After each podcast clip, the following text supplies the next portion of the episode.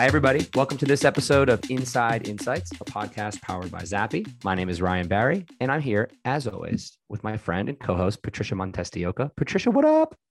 What up, dude? How's it going? Good. It's almost summertime here in Boston, my friend. I'm tan. Oh. I'm feeling good. I got shorts on. Damn, I completely feel like it's already summertime. I mean, I've got every single window in the house open. Actually, it's not summer, it's that lovely, lovely time pre summer where all the windows are open and the mosquitoes mm-hmm. are not attacking me and it's not overly hot. So it's just, let's call it perfect season. Perfect season. So, for those of you uh, who are wondering, our definition of perfect, we live in Boston area. We actually neither of us live in Boston, but it's easier to say we live in Boston. And it is 82, sunny, and breezy today perfect weather. Like cool in the shade, warm yep. in the sun. It's just perfect. So we're gonna we're gonna get into uh, an episode today. Now, full disclosure, this episode is actually one of the conversations that we had at our recent Virtual Insight Summit, which is a conference that um, we've curated with Voxpopme two years in a row, and it was really it's really a, an event that's designed to get the insights community together to to be inspired, to share and learn. And we felt like the conversation with Lauren and JM from SoFi Financial was so impactful for the general theme that we're going for in Inside Insights that we wanted to repurpose it here. And, and this is uh, the second interview of this season that we've had uh, with with a marketer present. So the, the recent the recent example was our episode with Fernando Cajan from uh, Walkers, and he was talking about his opinions about the art and science of advertising development. Lauren and JM are really unique marketers with a really unique background and they've built an incredibly customer centric business at SoFi. And the crazy thing is, and this actually pissed a lot of people off in our virtual insights summit audience, they don't have an insights team. And for anybody who's listening to this saying, how could they do insights without an insights team? I encourage you to listen and not get pissed off. Embrace the learning that this affords you. The world is moving. Insights is something that everybody in the company is responsible for, not just you. And if you want to call me to debate that point, I would love to, but please don't get defensive. Embrace it. This is where the world's going. Patricia, I want to hear what you have to say, but before we do, let's get into the interview. Let's do it. Thanks everybody for coming. Um, I, I, am uh, really excited to talk to JM and Lauren today. We're going to get right into it because there is a lot we want to talk about. We had three calls leading up to this, and we could have talked for two hours each time. So I just want to say we're in for a treat today because we've got two marketers that are ahead of their time that are customer centric and they're they're seeing incredible business results. Um, and so we're going to dive right in. Lauren, JM, thank you both for making the time to be here today. Thanks for having Thank us. You. Yeah, we we love Zappi, and you all have been such great partners to us. So we're so excited for the opportunity to chat with you today. Perfect. And I did not pay Lauren to say that, but I do appreciate it. Um, so I want to. Start- That's true. That's true story. He definitely did not, folks. so I want to start off um, with your two journeys. It, as I've gotten to know the two of you, it strikes me that you're an incredible team together. Yet, if I look in contrast at your backgrounds and where you've kind of what's brought you to this place, you couldn't have more different backgrounds. So I want to I want to talk about sort of both of your journeys respectively, and you've had many different stops along the way. And, and as you talk about your journey, I'd love to hear your thoughts on some of the things you've had to learn, but also unlearn along the way. So, Lauren, I'll start with you. T- take us through kind of the journey that's brought you to be SoFi CMO. Um, Thanks, Ryan. Well, I had the privilege of starting my career at Procter and Gamble, and I was fortunate enough to get to lead some really amazing brands while I was there. So everything from herbal essences, Aussie, um, to some amazing billion dollar brands. I had the the opportunity to lead Tide, uh, CoverGirl. I don't know if we have any easy breezy, beautiful cover girls in the crowd today, um, but got to lead that. And so had just an awesome opportunity to, to grow up there and really learn the power of brand building and the value of insight based brand building really during my time at P&G. And then from P&G, I, I wanted to make the transition into tech and I, I moved over to Intuit where I had the opportunity there to lead the first ever corporate brand campaign as we really put um, Intuit on the map as a company that powers prosperity. And then from there, I came over to SoFi about two years ago uh, to, to lead the marketing group. And so it has been just an awesome two years being uh, CMO at SoFi. SoFi was just such an amazing opportunity because this is a company that is really committed to helping our members get their money right and so focused on financial independence. And um, for those of you that don't know, finances and money is actually the number one source of stress in most people's lives. And it really doesn't have to be that way. But most people don't have the tools, resources, knowledge. Like they don't have the trusted partner in, in their bank to help them know how do they get their money, right? And how do they get to a good place. And so I couldn't think of anything that would fire me up more in the morning than to know that I would have the chance to wake up every day and, and help people tackle what is that number one source of stress in their life. And so uh, it has been an awesome privilege to get to be part of this organization and, a, and such a mission based company. And then to your point, Ryan, to get to be part of such an incredible team. You know, JM leads our brand strategy group at SoFi and just has done a tremendous job leading and building the brand in partnership with our creative team. We do everything in house. So we have 100% in house brand strategy, creative media team. And so it's been a, a really awesome opportunity to get to build that.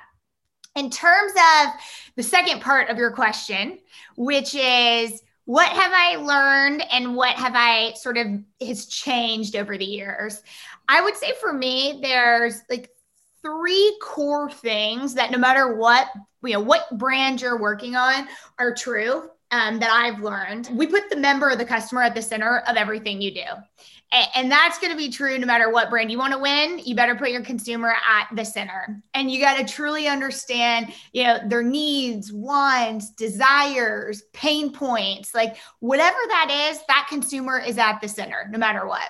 I think the second thing is just the power of building a unique and ownable brand a, a, brand that really you know opens minds and and melts hearts a brand that people truly love and is per, and you got to be persuasive and compelling in the way you do that right? But all of you like think of the brands you love and how indispensable they have become to your life right? That is my aspiration for any brand that i work on. And then i think that the third thing that is consistent is showing up where your audience is. It, it's not just good for your business, but I can't think of a better way to help your consumer know that you understand them than by showing up in relevant places in their lives. Those are my three, like, you know, foundational principles no matter what brand I work on. I think we do have some other values at SoFi that are also really important that, that hopefully we'll have the chance to talk about. We really value learning, iterating, and innovating and moving fast. We value getting to the truth and putting the data first. I think what has evolved or what I've really appreciated in my time at SoFi is to the spirit of this LI squared. We call it LI squared, which is learn, iterating, innovating. Like the value we place on rapid experimentation is really high. And um, at other times in my career, you might expect to do some testing and get results in a few weeks or a few months for really huge studies. And we, you know, we do rapid experimentation and you get stuff back in a few hours. And and no, Ryan didn't pay me to say this. Like it's truly been in big partnership with Zappi that we have been able to get to that rapid pace of innovation. And I have so appreciated that. And then, you know, same thing, like we can iterate in market as much as you can iterate pre-market. And I think both of those, both of those aspects uh, and how we operate uh, will certainly steer the way that I continue to go brands moving forward. Wow. We could spend the rest of the time on the words you just said. Um, and I do want to unpack more of SoFi's essence because it's truly a fascinating company as I've gotten to know it both both in the user side, but also in working with you folks. So, so JM, take us on the same journey and, and kind of what brings you two together. And, and, and obviously your background's quite different. Um, so I, I, think it's a really interesting contrast for what brought you here today and how your values align with some of the things Lauren just said, shared with us. Yeah, absolutely. I mean, yeah, the background is a little bit different. I started my career working in, the creative agency world. Uh, and so prior to joining SoFi, I was at, at, Digitas for, for five and a half years. And I led brand and creative strategy on a number of their key accounts based on the West Coast, like Taco Bell, like PlayStation, and had the, the chance to work on a lot of media only accounts also that they had. And I think the, the thing that was interesting about that was was that you know it was it was an opportunity to really focus on how how we take cultural insights and and turn them into moments of fame for the brand. And that that kind of gets at one of the, the key things that i've had to to learn or unlearn as as i've as i've come to sofi. I've been at sofi for for three and a half years and, and it's been just you know an amazing opportunity for for growth. But one of the key things that i really had to to think about differently or reframe was the fact that agencies are so often hired to to to find fame for a brand. That's the explicit task that they're given. Help my brand become famous and do whatever it takes to get there. Whereas when you move over to a, a position of, of ownership or accountability for a brand, you're much more focused on performance, owning the equity that you create for the brand overall, um, making sure that the brand is put up, set up set up such that uh, you know you're protecting its reputation and truly building the value of it as an asset over, over the course of its history. Um, and so i think that one thing that, that i've just felt an immense uh, amount of pressure on is, is, is feeling much more accountable for the actions that we take as, as a brand and creatively as well um, rather than just being focused on doing something creative for creative sake um, and the other thing that I think is really interesting is is where this where all of this sort of starts to come together is is at scale. How how do you think about doing this for a brand that's going that's worth billions of dollars and impacts millions of people rather than just impacts the few people who are potentially going to see an activation that you do uh, at, at the creative agency and also you have to start to back into setting up processes. I mean, you think about the fact that SoFi is only 10 years old. We are not a hundred year old brand like many of the brands that, that Lauren has had the pleasure of working on. Uh, and so a lot of these fundamentals we've been ha- we've had to build from the ground up. We've obviously um, I, have gotten the opportunity to, to, learn so much from Lauren about the way that a lot of the, the amazing long term brands that she's worked on have been set up. But we've been building a lot of those new processes together from the ground up for SoFi and it's a blessing because we actually get to to sort of get rid of all of the baggage that a lot of old brands have and and also implement the the newest technology. And so i think that uh, to lauren's point we've we've found that doing rapid research and really putting our members first in that research process has been absolutely fundamental to building a strong brand with great opportunity to build equity that uh, resonates with our with our target customer I, love I love that. We're gonna, I want to talk about this particularly when we get into SoFi, but the the commitment to experimentation, um, and I think a lot of people probably in the audience are working for bigger, more established companies, trying to find insights and nuggets to say, how do I do this in an established environment? Um, and so I think it's obviously an interesting an interesting thing and problem for you two to continue with as as your business continues to have the success that you're having. So before we get into SoFi, let's stay on marketing for a few minutes. So you're both passionate about building brand. You work in a, in a high growth technology environment where growth and performance is critical. But also, one of the tensions I think that exists in technology forward companies is the balance of product and brand marketing. Let, let's talk about some of those principles and how you balance building fame and brand, driving performance, and also making sure that the offering is super clear to people. Uh, I think you do a wonderful job. So there's there's obviously some some sauce that you've uh, that you've you put into the soup that makes it so good. So it's really interesting. Like I, I, I don't subscribe to the idea that there should be ongoing tension there. I hold my team to the brand work should always halo the product work, and the product work better halo the brand. And when that system doesn't work, is when you have tension. When it works, you get to the one plus one equals 10. Wow, I love that brand, right? Because your products become proof points for your brand promise, and your brand promise is is hollow in the absence of those amazing product offerings, right? So yeah, I think yeah. that they, they work to they have to be working together as a system to really solidify yourself as a brand that people, you know, know, love and trust. And so we really tried to to operate like that, you know, at SoFi and build a really cohesive team between uh, our brand strategy group, which JM leads, and then our product marketing team. It's really a tightly connected group so that we can get to that overall, you know, really impact that we want to see by that system working together as effectively as possible. Yeah. And I think the, the build I would have too is that we we think about platforms, right? Like our brand is a platform that the product can take advantage of. And the product is also a platform that can take advantage of our brand. And both need to hmm. be flexible such that you you can iterate as quickly as yeah. possible and so we we've really been focused on on being able to to have sort of new ways in to eat to, to, to the brand and to to the products as as platforms so that we can we can iterate and pivot and and, and learn and and make great work you guys make it sound easy, but you're doing it so well. So, so let's talk about SoFi for a minute. I mean, we're talking about a business that is flying. But what struck me the most as as Zappi was getting to know you, but but particularly as I was getting to know the two of you, I, I mystery shopped you every single touch point I had with your brand was about me. So when you very casually, in an unscripted way, say we're all about helping our members get their money right, it shows everywhere. So you've clearly pulled off that the brand and the product work together.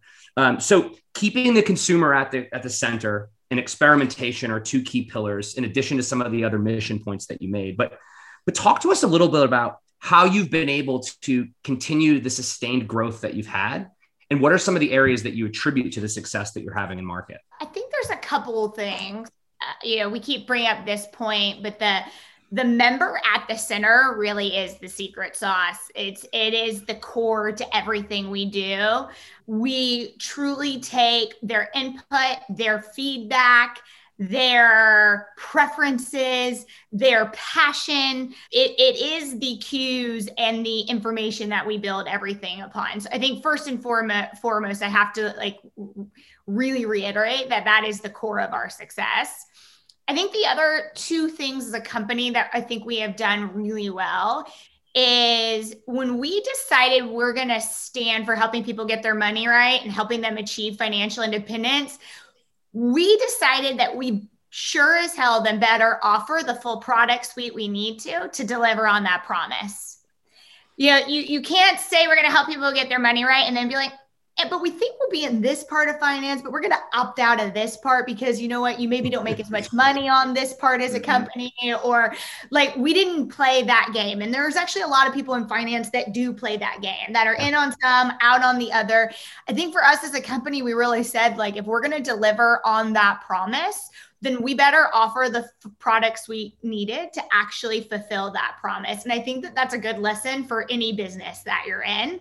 And so, you know, over the last two years, we've rapidly gone from being what was a primarily lending business to whatever stage of your financial journey, you know, you're saving, we have a vault for you. You need to take out, a, you know, not just a student loan, but you need to take out a personal loan for anything, IVF, remodeling your house, whatever it is, we're here for you. You want to invest for your future, uh, we got you covered. You want to dabble in crypto, we got you covered. Like whatever it is on that financial journey, we're going to be there for you and make sure that we help you get your money right. And I think that was the only way that we're really able to deliver on our promise. So it strikes me that your commitment to experimentation allows you to say, well, let's figure out how to how to play in crypto. Let's figure out how to do other parts of people's finance. So how do you balance kind of agility and development of the experience with the with the offer that you're putting out because it, it, obviously requires you to expand your capability really quickly which i think a lot of companies are trying to figure out how to do better. Uh, you've you've worked in environments where an innovation process would take three years. We improve the flight path while we're flying.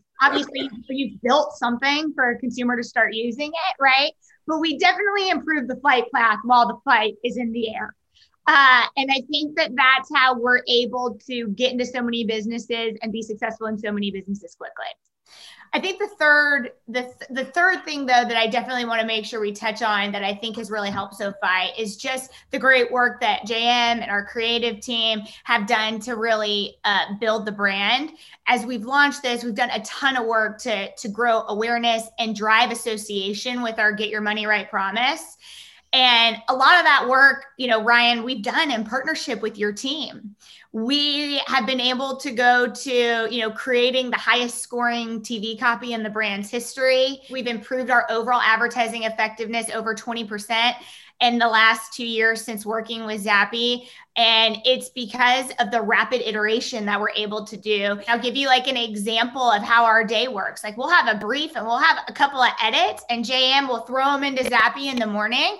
And within three or four hours, we don't just have qualitative feedback, we have tons of quantitative feedback on all of the key metrics that we need to make sure we're delivering on favorability, uniqueness, consideration, right? We can walk away and say, okay, this is the changes we need to make. And by the end of the day, I have three new edits. Like it has allowed us to iterate, to, to really get to a place where all of our TV copy is now significantly above industry average. And when you are trying to build a brand from the ground up, that you know most people the first time they see your commercial it's the first time they've ever heard of your brand like you got to nail it. And so we've been able to to do that and largely you know of course thanks to jm and our internal creative creative team but also in partnership with the zappi team and the great tools that you have given us access to.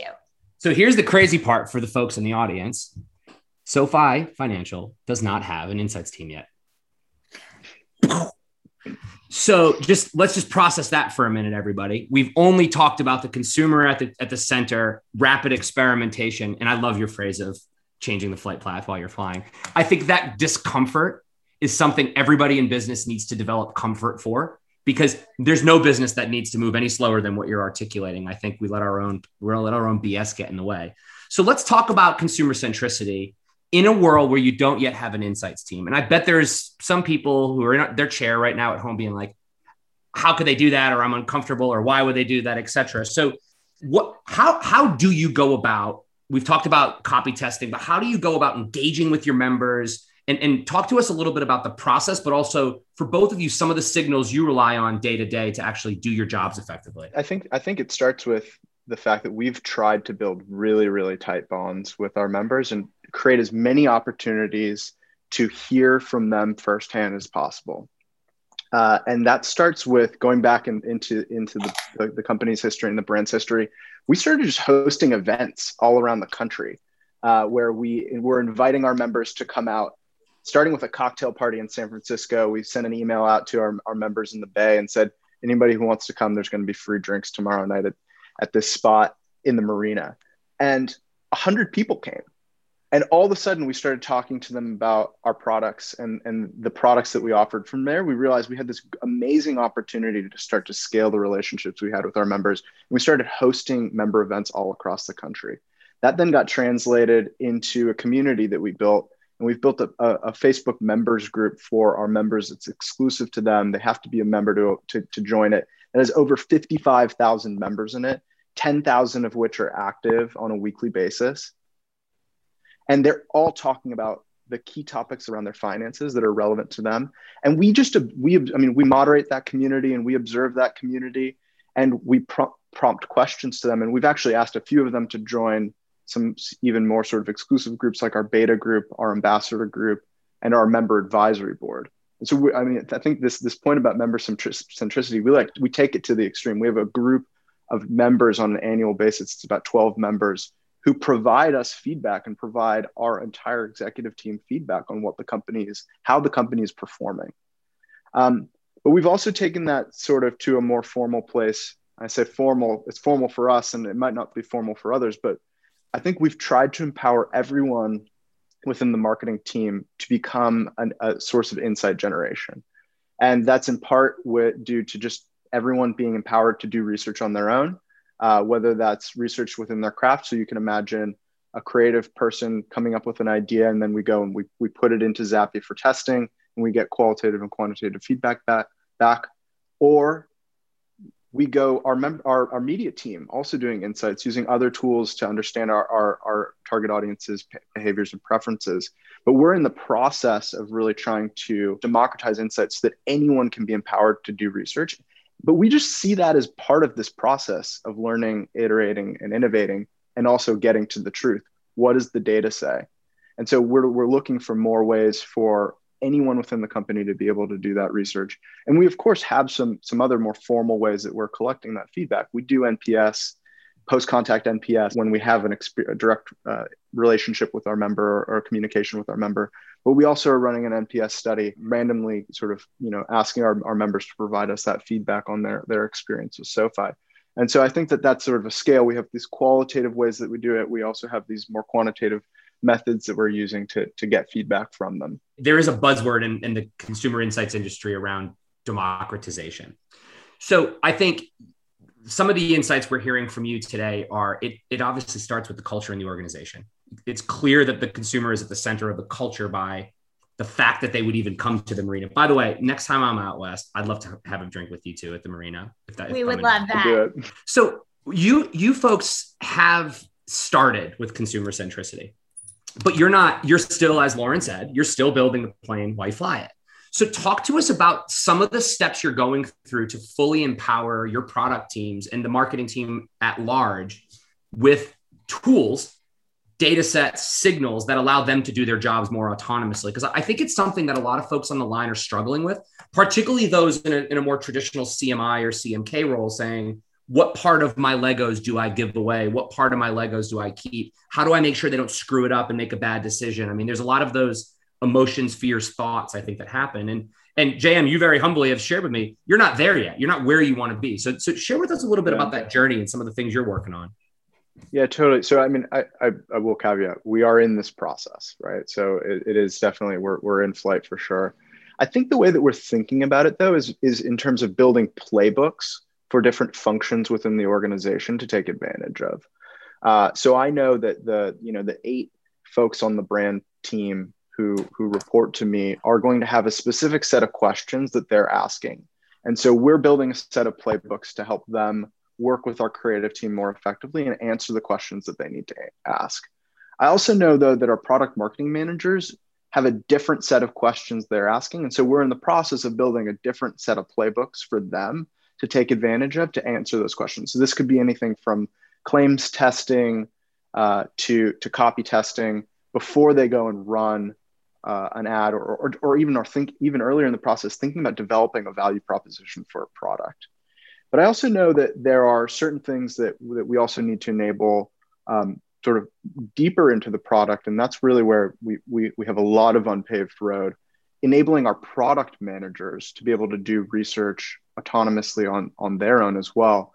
And you know they're asking a whole different set of questions they're thinking about user experience they're thinking they're thinking about copy within the product and the messaging within the product and so we need to sort of structure and build a different set of playbooks for them. But the goal would be that whatever whatever question you're asking, you are absolutely including a phase in the process of doing your work where you're going and getting feedback from real people on the question at hand.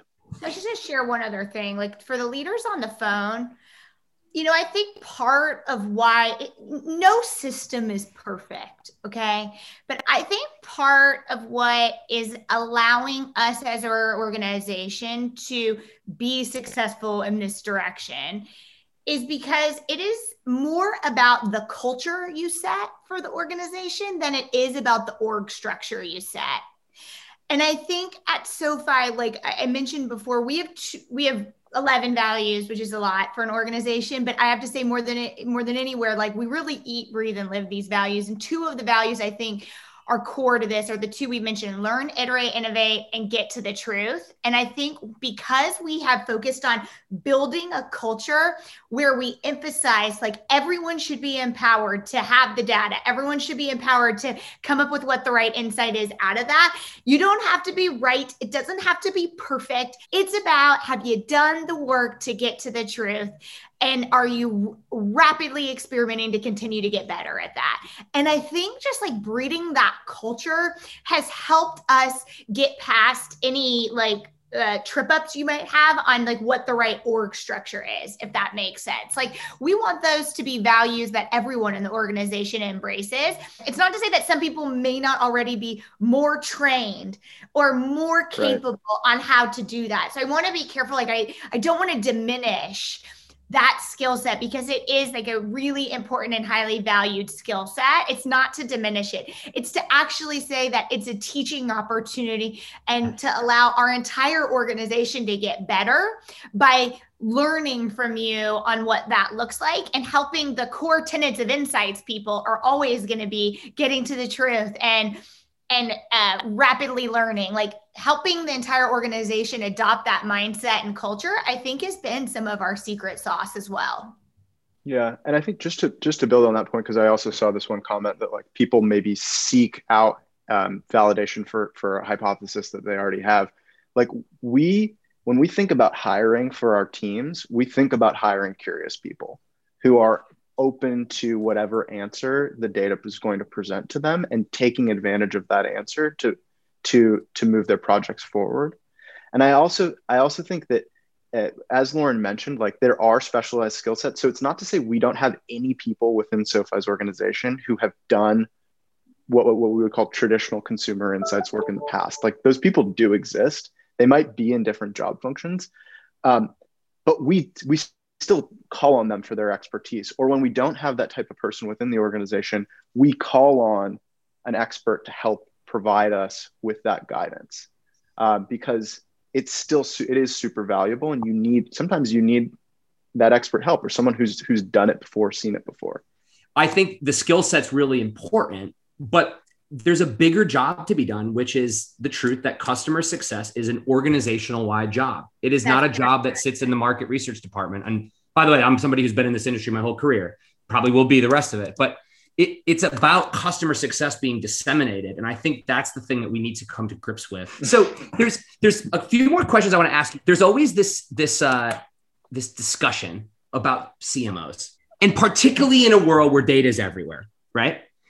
What's the CMO's stack? What signals do the CMO need? Talk to us a bit about. So we've talked a lot about how your organization is set up, but talk to us about the signals you rely on day to day to do your job, to manage the board, to work with your CEO, to to lead your teams. What are some of the data signals, consumer, business performance, et cetera, that you sort of rely on to the extent you can share? Yeah, certainly at SoFi we have a set, but I think what may be more helpful, why don't I share a little bit about how I think about what matters in terms of are we doing a good job building our brand? Um, and so I think there's a, a couple of things. First is we place a lot of value on unaided awareness. And the reason why is it takes it a step further, not just from have they ever heard of you, but it's are you top of mind?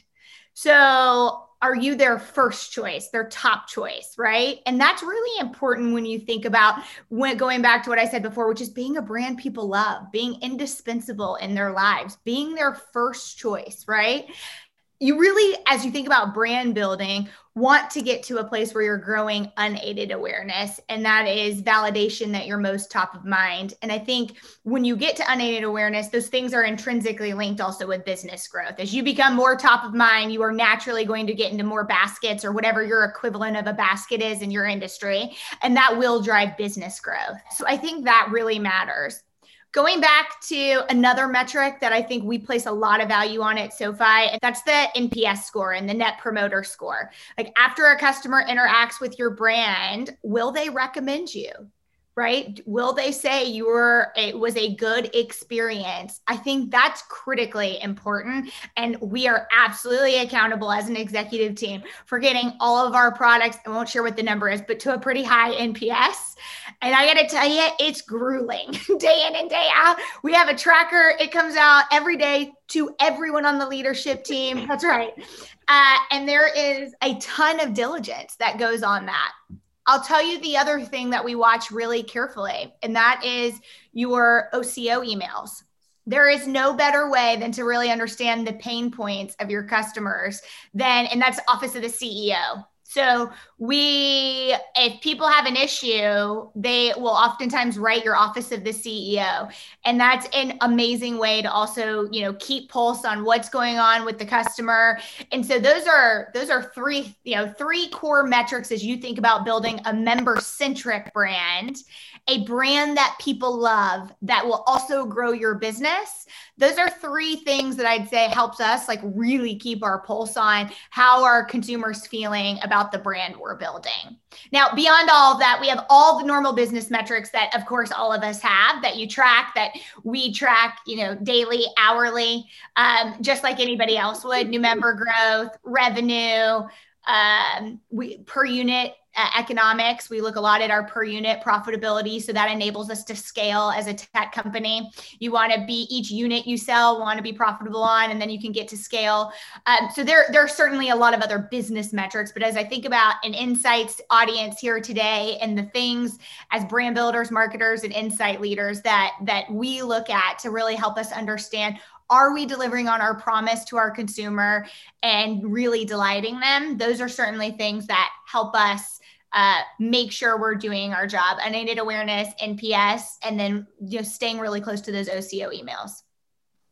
It's amazing. What and what about you jam what, what are what are some of the things that maybe Lauren's using but you might be adding on top of that to do your day-to-day to partner to partner and help her yeah, I mean, I, I definitely uh, it's, it's all of those those elements. I'm also keeping track of them, but I, I think I'm I'm I have the privilege to pot- potentially spend a bit more time in our community, uh, and it's a little bit of my, my function within the organization too. Like I, mm-hmm. our, my team manages all of our social media accounts, and so and our Facebook member group. is the superstar who not just leads our brand strategy, but leads our social and influencer strategy too. So he's got a huge, amazing scope.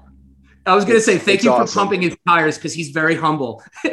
Go ahead. now that we've embarrassed you, you can it's finish. Superstar, well, superstar I, I appreciate that. for us. But like, I mean, I, I wake up every day and I and I go in and check our Facebook member group and I see I look at the questions that they're asking. I go in and check our Twitter account and I see what we're getting asked about. And so you know, uh, there there aren't necessarily specific metrics there. I'm of course checking volume and sentiment and all of those things on a on a weekly basis.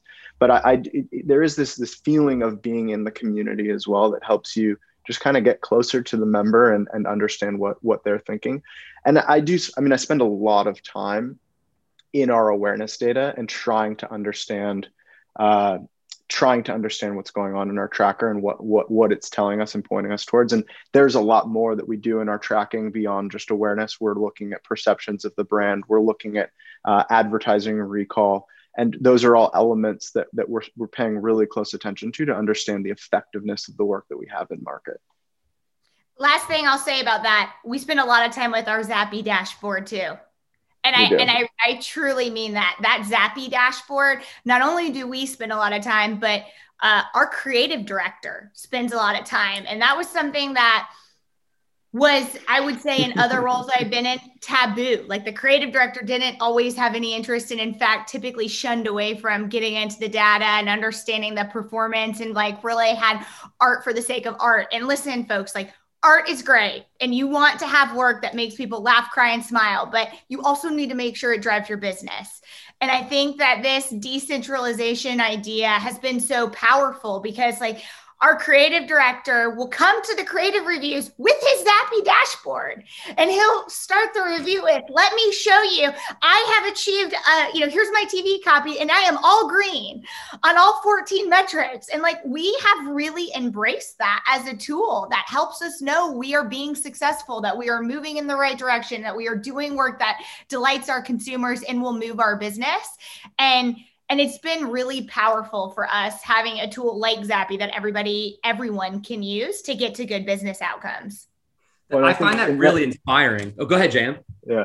Oh, I just I think that that t- sort of ties back to the comment too earlier on, on the difference between the agency and the brand world and fame versus versus performance. Performance doesn't just mean how much revenue is it driving, how many signups is it driving, but it means is the work actually resonating with with our with our target audience. And that's totally what Zappi enables Jonathan, our ECD, to, to do is, is understand what real people think. Because I hate to say it, but if you're just sitting in a room with three people, a creative director, an art director, and a copywriter making an ad and seeing if it, it's working, you're totally going to be clouded by your, your own opinions and the blood, sweat, and tears you put into the work and the edit just to get there. You need to get some outside perspective. And I mean, I'll say it too. We've tested hundreds of hundreds of ads on Zappi, and we've had almost a hundred that didn't make the cut, right? Like, and that that re- that's real money that we're putting against those those ads, tens of millions of dollars. And we we couldn't have just been steered by the judgment of, of just a few people in making the decision to run it or not. Yeah. And we've been able to grow our investment in the brand through the confidence we have through the data we get from Zappi. We and as a result, we've been able to really grow our business. So we are yeah. super grateful, Ryan, to you and the team for the the tools that you provided us. It's made a huge difference in our success. Thank you so much. This notion of agility or experimentation is about learning and getting to the truth. And it's why your creatives love the data because you're not telling them that their baby's ugly. You're actually helping them make things better. And I, I think that's such a great opportunity. Um, I'd be remiss to not shout out Mackenzie and Justin, who actually do all the hard work to set SoFi up for success. So, Mackenzie and Justin, I just want to give you some love because um, you're doing totally. a great job of setting up the SoFi team. They're both uh, superstars as well. I have to, yeah, I totally have to shout them out. 100%. So I have a final question. Let's just say you find yourselves back in the walls of a company that doesn't have an office of the CEO email chain. How would you go about this if you were in a climate that wasn't the climate that you're in, which is clearly this this is an organizational culture setup that is incredible and you're running with it. But give people a pointer or two of how you might tackle change in an environment that's not like this. Yeah. Okay, I got a couple for you. First is Never underestimate the power a single individual can have in an organization. It takes one person to drive change. And I promise you, if you're brave enough to speak up, you will probably find others who feel the exact same way you do, who sense you're right. Like, we need to be doing more here. So, number one, like speak up, use your voice. If you feel that way in your heart, I promise not only do others want to hear it, but you are going to be the person who is courageous enough to start that. So that's first. The second is you can never go wrong with aligning around principles. I really eh, believe in being a principle based leader. And so if it's an area that might have consternation or people being, you know, concerned, worried, whatever that is, like start with principles. Put together a set of principles like do we truly believe in putting the consumer first? Like do we? Do we believe that actions must be- deliver on our values? Do we believe like put put that set of principles together. And if you can get organizational alignment to a set of principles then the action that you have to drive behind those principles becomes a lot less emotional right? When you start with the action, sometimes it can be super emotional, especially yeah. when it requires a lot of change. So, those would be my two things, right? Like, speak up, never underestimate the value you as an individual can have. And two, be principle based. Get alignment from your exec team on the principles. And then the action is so much easier to drive behind that. I think the third the, the third element that I would add on, I, I wholeheartedly agree with both of those, Lauren, is just start with a little bit of data whatever data you've got, but introduce it to the conversation and use and ground your principles and ground the recommendation that you have in some data. And it will it will start to unlock the conversation and help help it help it roll out. Totally. Spark leads to fire, right? Create that spark. Get that spark going. Get a little bit of data that shows that there's validity behind that direction you want to run after. And before you know it, you're to have a huge fire going. You too. I could sit here and talk to you both all day. I hear you're actually really busy scaling a business uh, and helping people get their money right. So I will let you off the hook. Um, I just want, on behalf of this entire community, I just like to thank you both for, for your time um, you've brought the heat and dropped a ton of knowledge on us today. So seriously, thank you so much for your time. Absolutely. Thanks, Thanks so much for, for having, having us, Ryan, and the entire Zappi team. Like you are amazing partners. You have amazing tools. And the combination of those things has helped us achieve so much success. Lauren Jam, I'll see you soon. Thank you both. All right, Patricia. Our audience has heard the beautiful story from Lauren and JM but they really are here for you to break it down for them. What'd you hear? What'd you see? You know these people as you said before the talk is they're absolutely ahead of their time. So you know in the same way we thought of a new name for the season that it's perfect season i'm not going to call these people marketers. I'm just going to call them strategists. They're incredibly smart business people. They are there. So let's eliminate the titles. Let's just listen to their content and forget whose title is because at the end of the day i remember and i'm going to give some kudos to an old boss called javier patino who's probably not listening shout out javier Shout out Javier. And he told us all that from the person that stands at front of the door, like we had a receptionist, right, to the president, we were all there to quench the thirst of the Colombians with our only title. So I love the fact that Lauren and JM have that mentality. I absolutely love it, right? So they're ahead of their time, they're customer centric, and that's what they're seeing. They're seeing that the customer is their be all and end all, and that's why they're seeing these incredible business results at SoFi. They're leading and building the brand partnerships with their creative teams, and they're doing everything in house, 100% in house. My God, so brilliant. So, what I've done is I've broken this down to a baker's dozen because I decided not to have big chunks. I decided to have bite sized chunks because I'm in my change management mindset. So, let's get started. Number one, I could bet most of you know exactly what I'm about to say. Put the customer at the center of everything you do. Truly understand their needs. What I loved about SoFi is they call them members. What they say is members come first. Their wants, their needs, their desires, their pain points. That's what comes first for them. Number two, choose success metrics that put consumers at core. Which consumers? Which metrics? Their consumers, obviously, but their metrics are net promoter score, unaided awareness and the CEO emails. And we'll talk about that in a second. But oh, Love the CEO email thing, by the oh, way. Oh, man, I mean, it's amazing that this is a company the size of theirs that their CEO gives out his email and opens up everything in response. Now, I'm going to give a shout out to number two of this Baker's Dozen to Bill Bean because he led a very exciting chat during the conversation about if you're if you're if we're saying the consumers come first the customers come first what are the success metrics? Are they sales or are they something? And so he forced this issue and it was great because they answered it during the call. So thank you bill bean for pushing that topic. Number three build a unique brand that opens the minds and melts hearts. Oh my God, melts hearts. They want a brand that people love, and they use these words, heart and love. And these are market. These that's why I can't call them marketers. They're not using jargon. They're using real words. They're talking about being persuasive and compelling. This sounds like a relationship, and they actually treat it as such. They're building an equity that resonates with their person. But as they said, make sure you know your target before you start talking to them in love words because you can't have the right love words if you don't know somebody. So that's where number four is. Show up where your audience is. That one's so simple.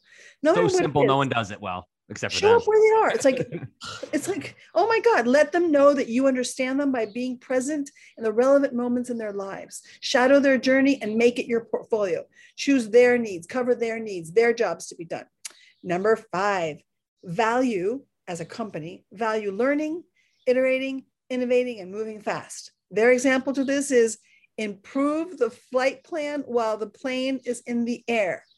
Oh my God. I just had visions of like, um, what do think? Um, parachutes. I got nervous when they started talking about that. But the truth of the matter is, is that you got to improve it while you're going. You can't just wait till you get there to change and turn around. Is commit, and they committed to experimentation so much that they have an acronym because that's how you know things are real because it has an acronym. L I squared. Learn, iterate, innovate. Loved it.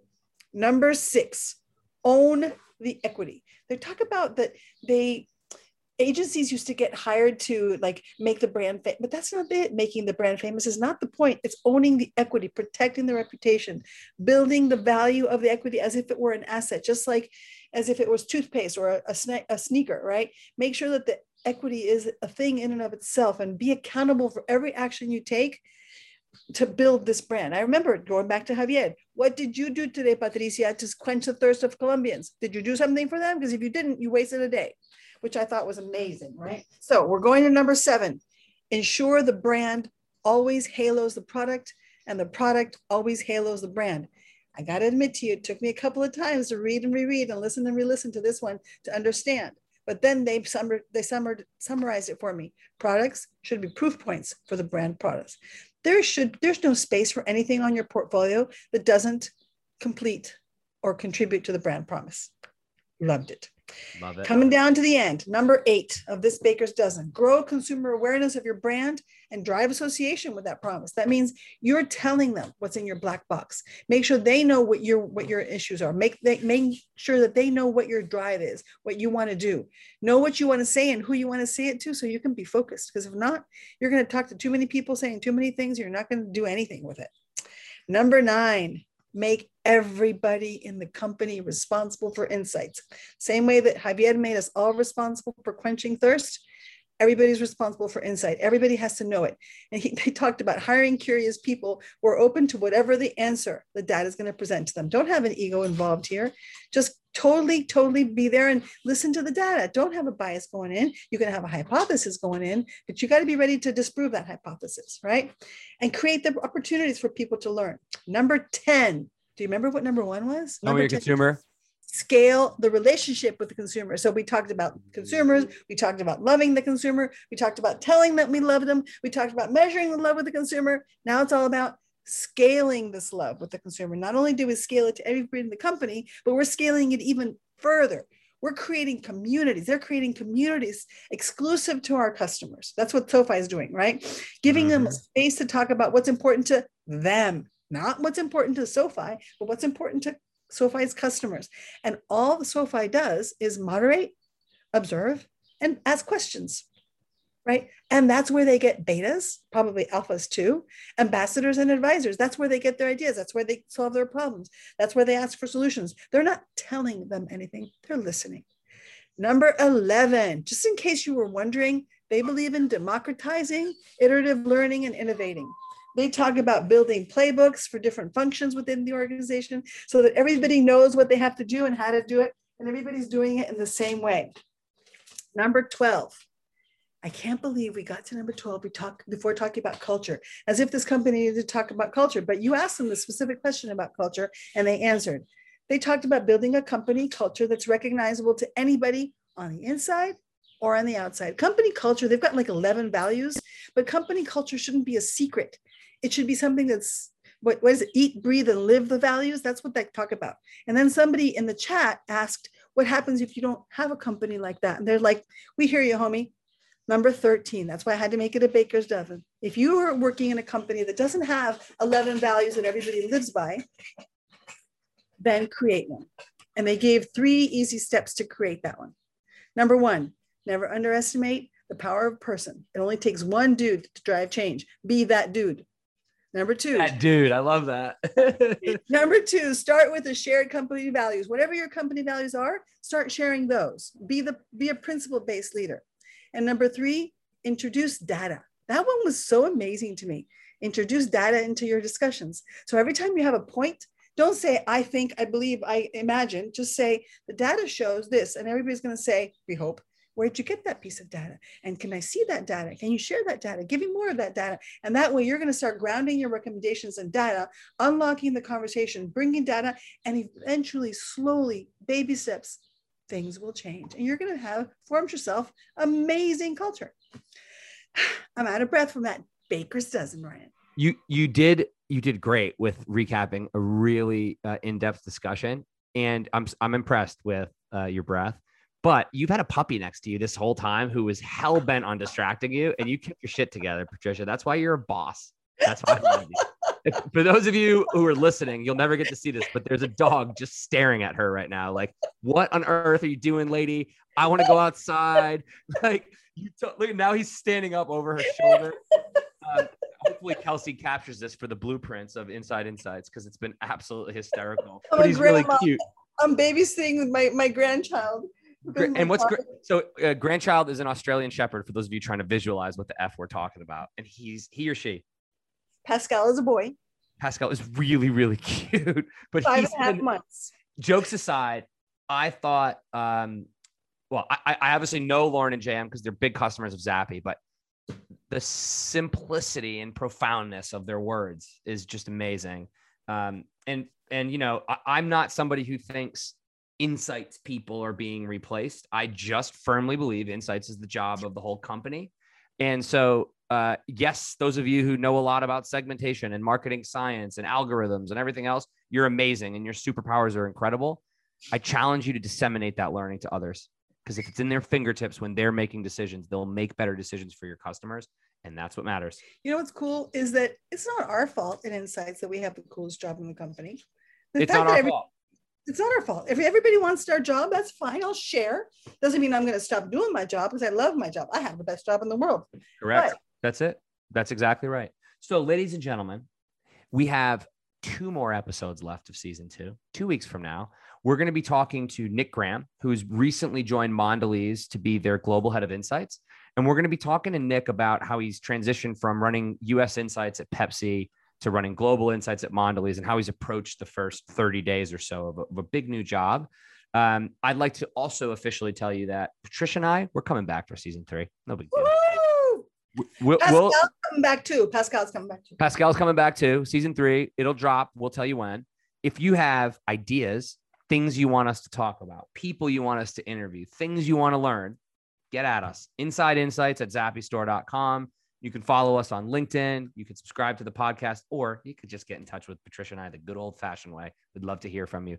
We'd like to thank you for listening to our podcast, and uh, we'll look forward to talking to you again soon. Patricia, good to see you. Pascal, my dude, you're the best. Kelsey, behind the scenes, appreciate you. Love you, Kelsey.